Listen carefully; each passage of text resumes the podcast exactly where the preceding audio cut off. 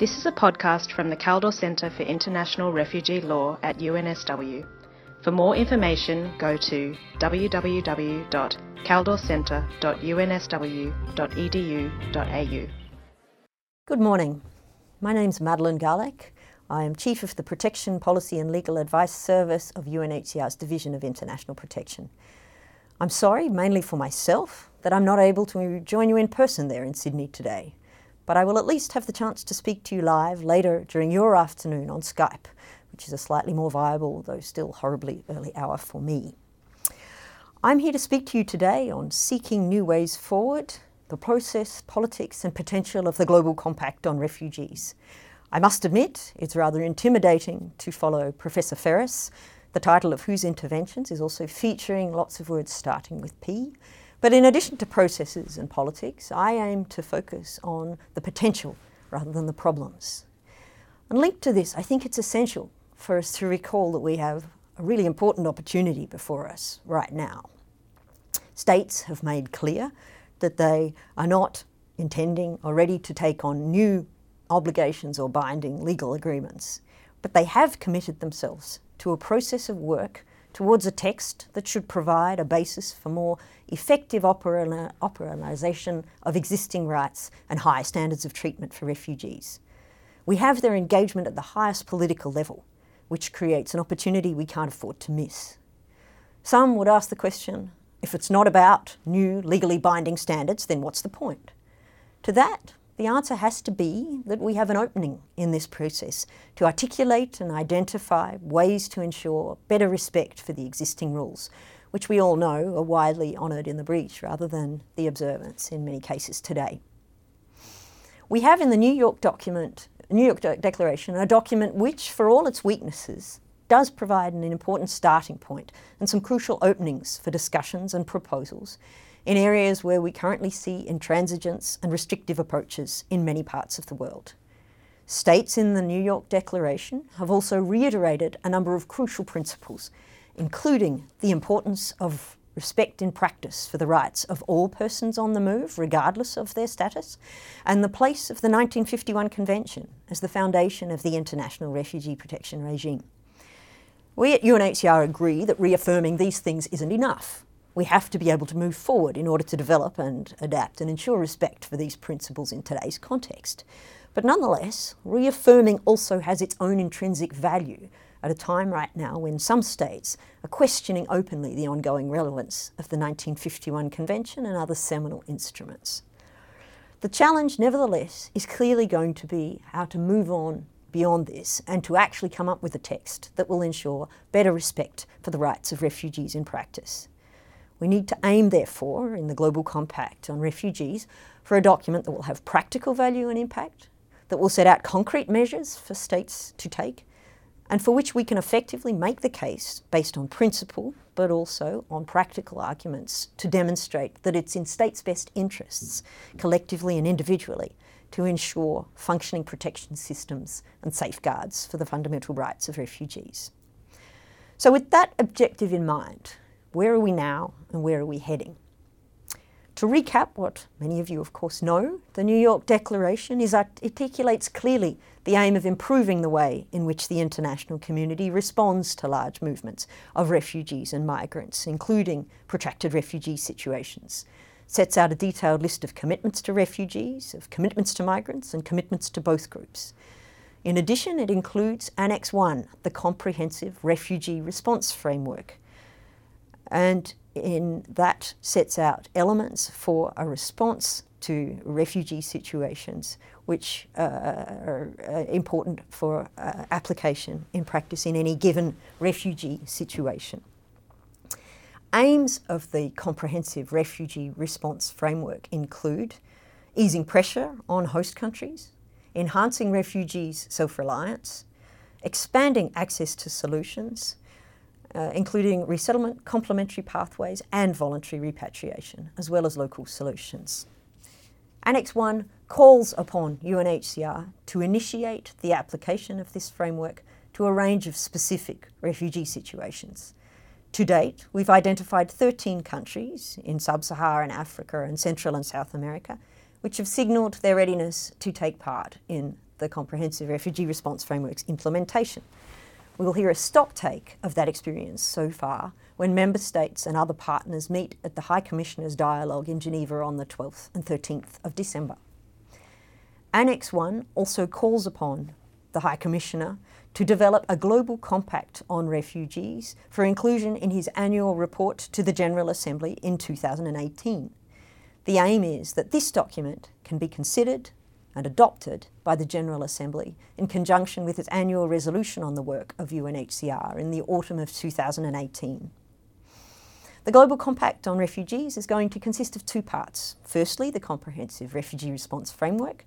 and secondly, a program of action which aims to facilitate the implementation of the CRRF in any given refugee situation, including through identified practical measures and mechanisms for cooperation and support, which will have secured the endorsement of the General Assembly.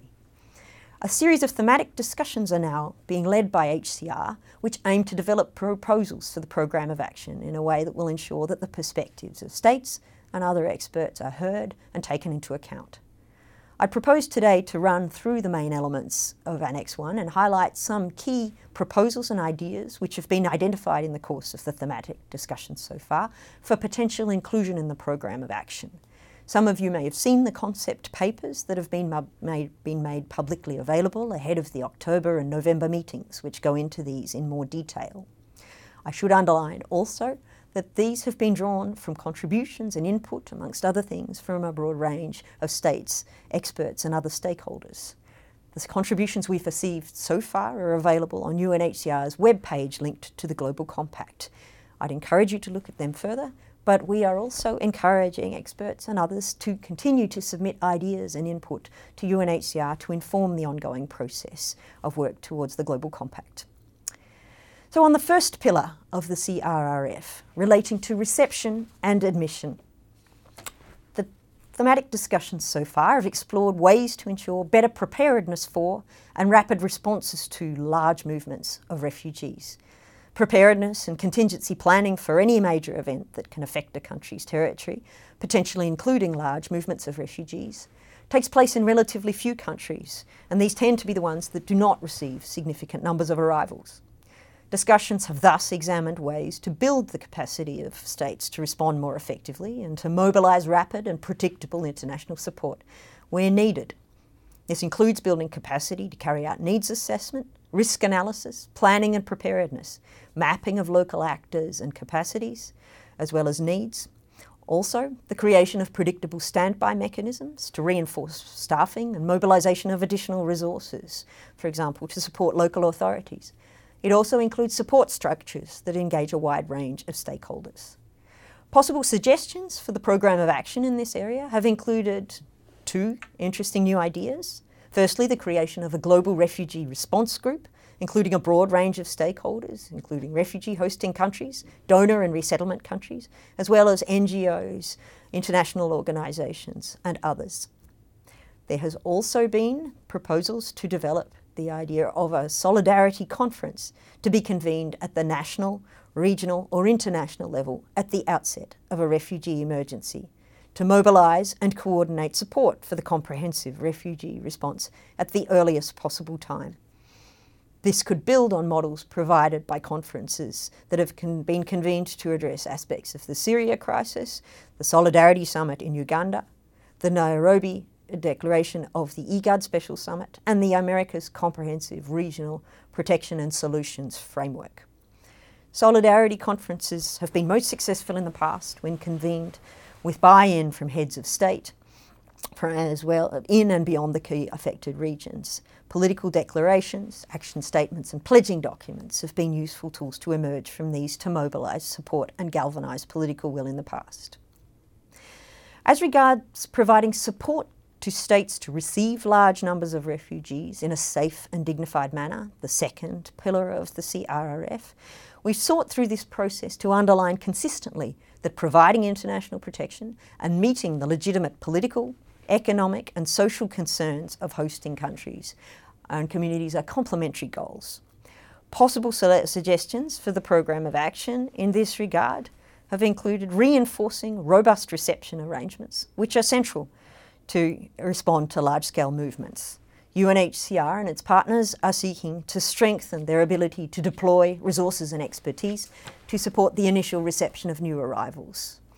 Actions in support of this could include efforts to improve the urgent identification of appropriate reception and transit areas, establishment of settlement strategies from the beginning of a crisis, foreseeing that long term reception needs can be met to ensure people won't be housed in inadequate facilities on a temporary basis for too long, support for establishment of psychosocial assistance at reception areas, and provision of technical advice to set up appropriate reception sites, whether reception centres, collective arrangements, or individual and community based accommodation as appropriate.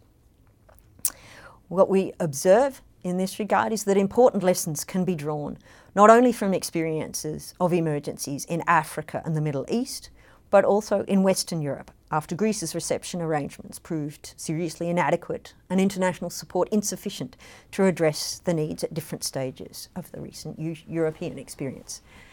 In some contexts, measures may also be needed to maintain the civilian and humanitarian character of asylum recognising the responsibility of the hosting state to ensure the civilian and humanitarian character of asylum, predictable support from the international community to fulfil this responsibility could also be provided through the Global Refugee Response Group with international agencies such as the ICRC and NGOs. This could include, for example, expert assistance to identifying and separating combatants as early as possible, disarming those carrying weapons, preventing the use of refugee camps and settlements for purposes incompatible with their civilian character, and maintaining law and order, as well as curtailing the movement of arms into refugee camps and settlements. Finally, this could include running special programs for the protection and assistance of former child soldiers, particularly demobilisation and rehabilitation. We also see that a crucial area of work is going to be that of ensuring that states are supported, where necessary, more effectively to identify persons in need of international protection. States, especially parties to the 1951 Convention, have obligations to afford protection to people who need it. But when faced with large scale situations, the systems for identifying them and ensuring a fair and efficient procedure to determine refugee status may be overwhelmed we face the reality that many countries' systems do not operate optimally under normal conditions, and obstacles exist to securing access to those processes in many cases. Receiving countries thus may require support to scale up or establish appropriate procedures to ensure those with international protection needs are recognised and, where needed, accorded status and rights to stay. We thus need to consider ways in which the programme of action can ensure support for receiving states with respect to the following mechanisms screening and referral on arrival, identity management, including registration and documentation, group based recognition arrangements, differentiated modalities for processing asylum claims, and strengthening and building asylum systems. Suggestions for the program of action in this regard include the idea of a digital ecosystem for collaboration on identity management, including registration, documentation, and biometrics. This includes supporting states to conduct registration and documentation with the aim of improving operational and financial efficiencies and preventing fraud subject to data protection and privacy principles in ways that can give refugees documents to help them be protected against expulsion and a secure access to rights. We're also looking at ways to reduce licensing fees and other costs associated with the use of new registration technology, improving the quality of registration data, and disaggregating it by age, sex, and disability, amongst other things. There's also been suggested the idea of an asylum capacity support group from which states could receive support and assistance, drawn from a global pool of asylum experts from states as well as international organisations, as well as non governmental and practitioner bodies that would have expertise in this area. With regards to the CRRF's focus on meeting refugees' needs, we observe that in any large scale refugee situation, receiving states and communities might need targeted assistance to make provision for persons with specific needs, including women at risk, children, including those unaccompanied and separated from families, child and single parent headed households, victims of trafficking, trauma, and survivors of sexual violence, as well as refugees with disabilities and older persons. HCR has encouraged discussion on ideas around creation of safe spaces and other mechanisms to ensure protection of children and victims of trauma, torture, and other risks, as well as preventing and responding to sexual and gender based violence. We've also looked at appropriate arrangements for those with disabilities and creating specific response mechanisms to their needs.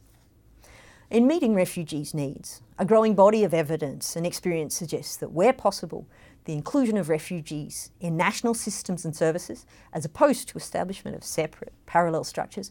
yields efficiency gains and leads to improved outcomes for refugees and host communities alike. To ensure these outcomes, however, the international community needs to support host states to strengthen national systems and services in ways that also can be seen as contributions to burden and responsibility sharing. In this context, we've sought to argue for the potential benefits for host states of including refugees in national and local development planning, supporting inclusion of refugees in national services such as those for health, education, and child protection, and design of development pro- projects which can improve infrastructure in refugee hosting areas, as well as aiming at reinforcing rule of law and core government functions and promoting economic and social inclusion. Some specific Suggestions for the program of action here have related to ways to strengthen health as part of a comprehensive refugee response, creating systems through which host states can call on the WHO and other bodies to give them access to the relevant expertise if this may not be available, and technical advice or adequate resources and personnel for a swift deployment. In the education sphere, we've also sought to expand and strengthen national education systems to ensure that refugee children can be in school within three months of displacement and ensure the costs of including refugees in national education system are taken into, the, into account in the development of relevant education sector plans. We've also sought to argue that ways need to be found to reinforce access to language training and ensure that refugee teachers can have access to training opportunities which can lead to qualification and to remuneration where possible. We're also seeking to encourage experts to work with us to focus on ways in which we can find innovative ways to expand access to higher education through scholarships and connected learning digital programs. In the realm of supporting host communities, discussions have focused on how to mobilise more resources for humanitarian and development assistance to host states. This potentially includes arrangements to firstly strengthen humanitarian financing, including in line with grand bargain commitments made at the international level. Mobilising, secondly, substantive development support wherever possible for refugees and host communities. And thirdly, ensuring greater complementarity between relief and development programs. Among the possible suggestions for the program of action in this area We've identified potential actions which could include building capacities to identify and address data and evidence gaps related to refugees in their host communities, including household level data on welfare and poverty of refugees and local communities, mapping exercises to ensure and assess the evolutions of needs as well as contributions in order to inform medium and longer term development and financial assistance Additional development assistance for refugee hosting communities, also to address the development impact of displacement on local populations, um, and also factoring the economic and social costs of hosting refugee populations into the programs of international financial institutions. In order to further support host communities, we've also looked at ways in which we can enhance economic inclusion and promote livelihood opportunities for all refugees in a way that benefits host countries and communities as well.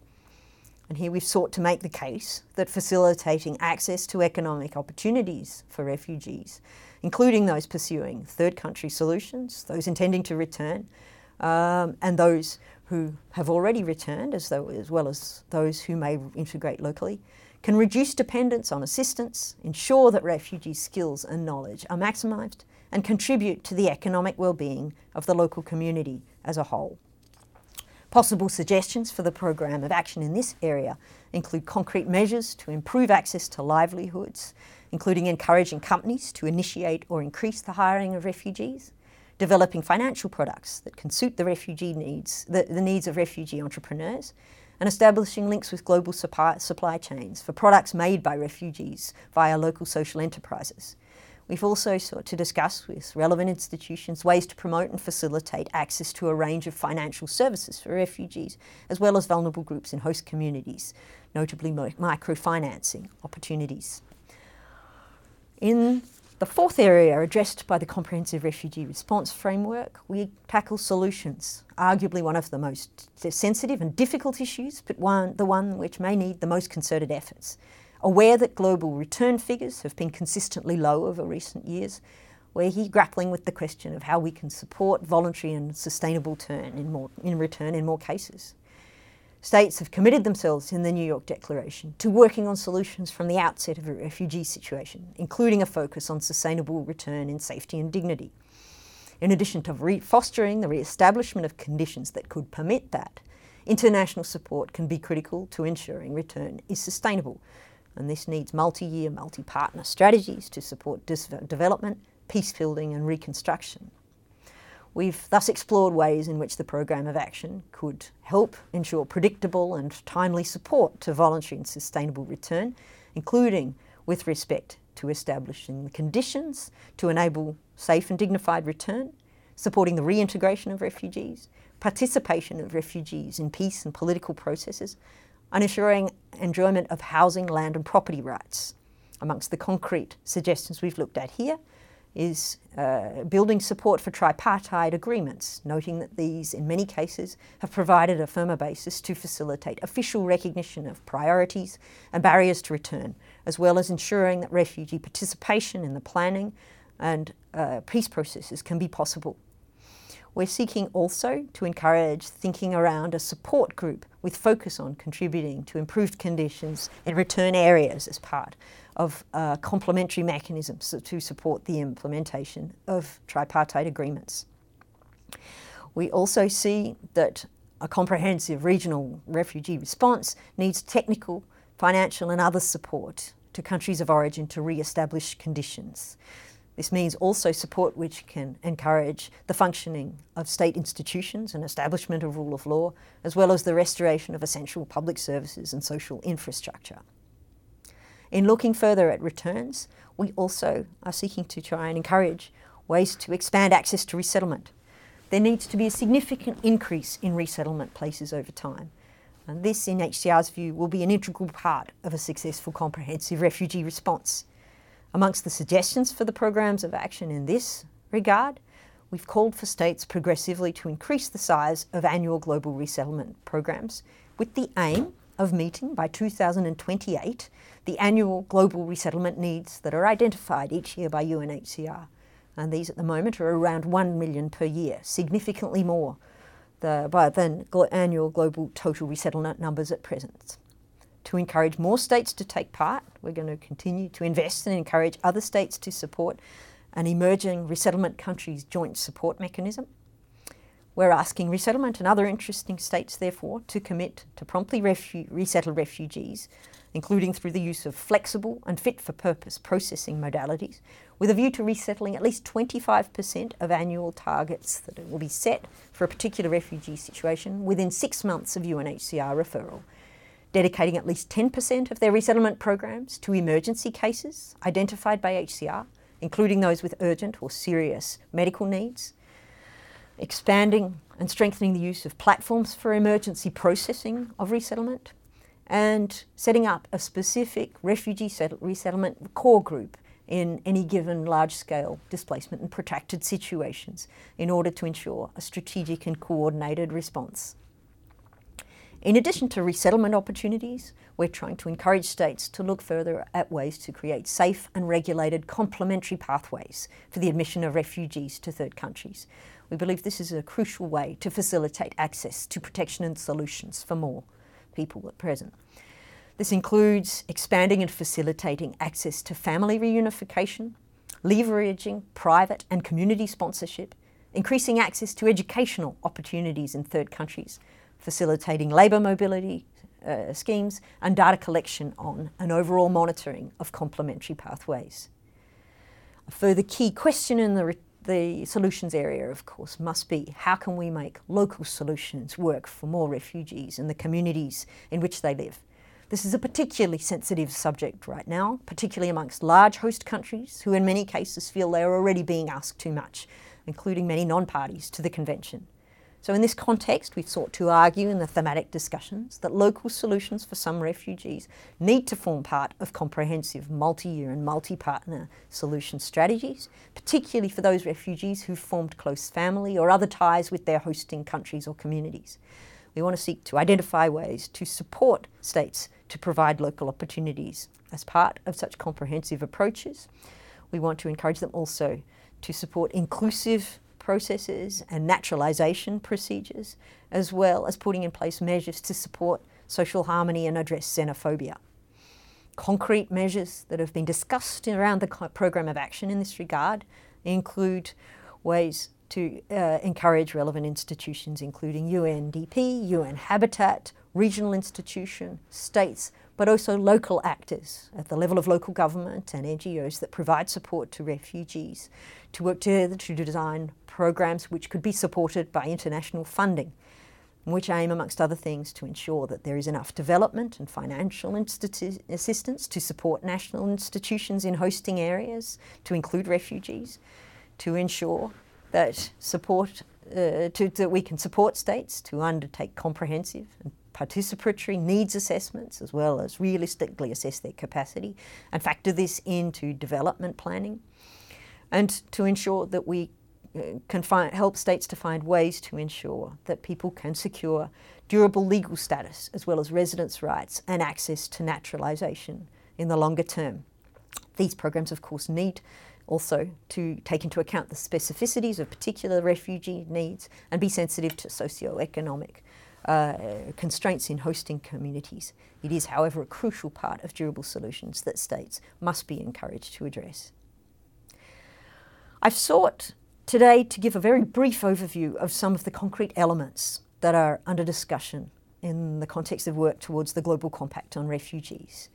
And to speak entirely frankly, the responses we've had from states so far have been varied. We've had cautious welcomes to many of the elements we've put forward, but there are clearly significant sensitivities around others. In some, we see significant potential to find ways forward to construct a program of action and a comprehensive refugee response framework that is going to secure state support, but we still have to work to make the case and to flesh out and build more support for many of these elements.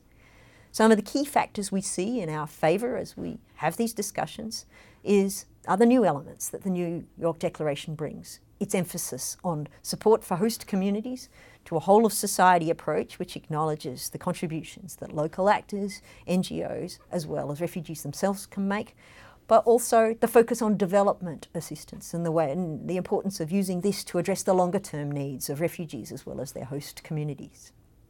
In terms of next steps, we're looking forward now to the High Commissioner's dialogue on the 12th and 13th of December, at which we'll take stock of all of the work done so far on the Global Compact on Refugees. In 2018, we'll have a series of formal consultations with states that will also seek to elicit responses to these elements once articulated in a, in a comprehensive global compact document for consideration. We're relying, frankly, on all of those who have a stake in refugee protection going forward to help us to try and ensure that the opportunity to develop and put forward a global compact on refugees that's workable, is anchored in principles, and furthers protection considerations and principles is going to be possible for us. I look forward to the opportunity to hear your views on this, frank and expressed from your viewpoint, including as experts working on the ground in many situations, and to drawing on your ideas for ways in which we can ensure that this is going to bring us forward. Thank you very much.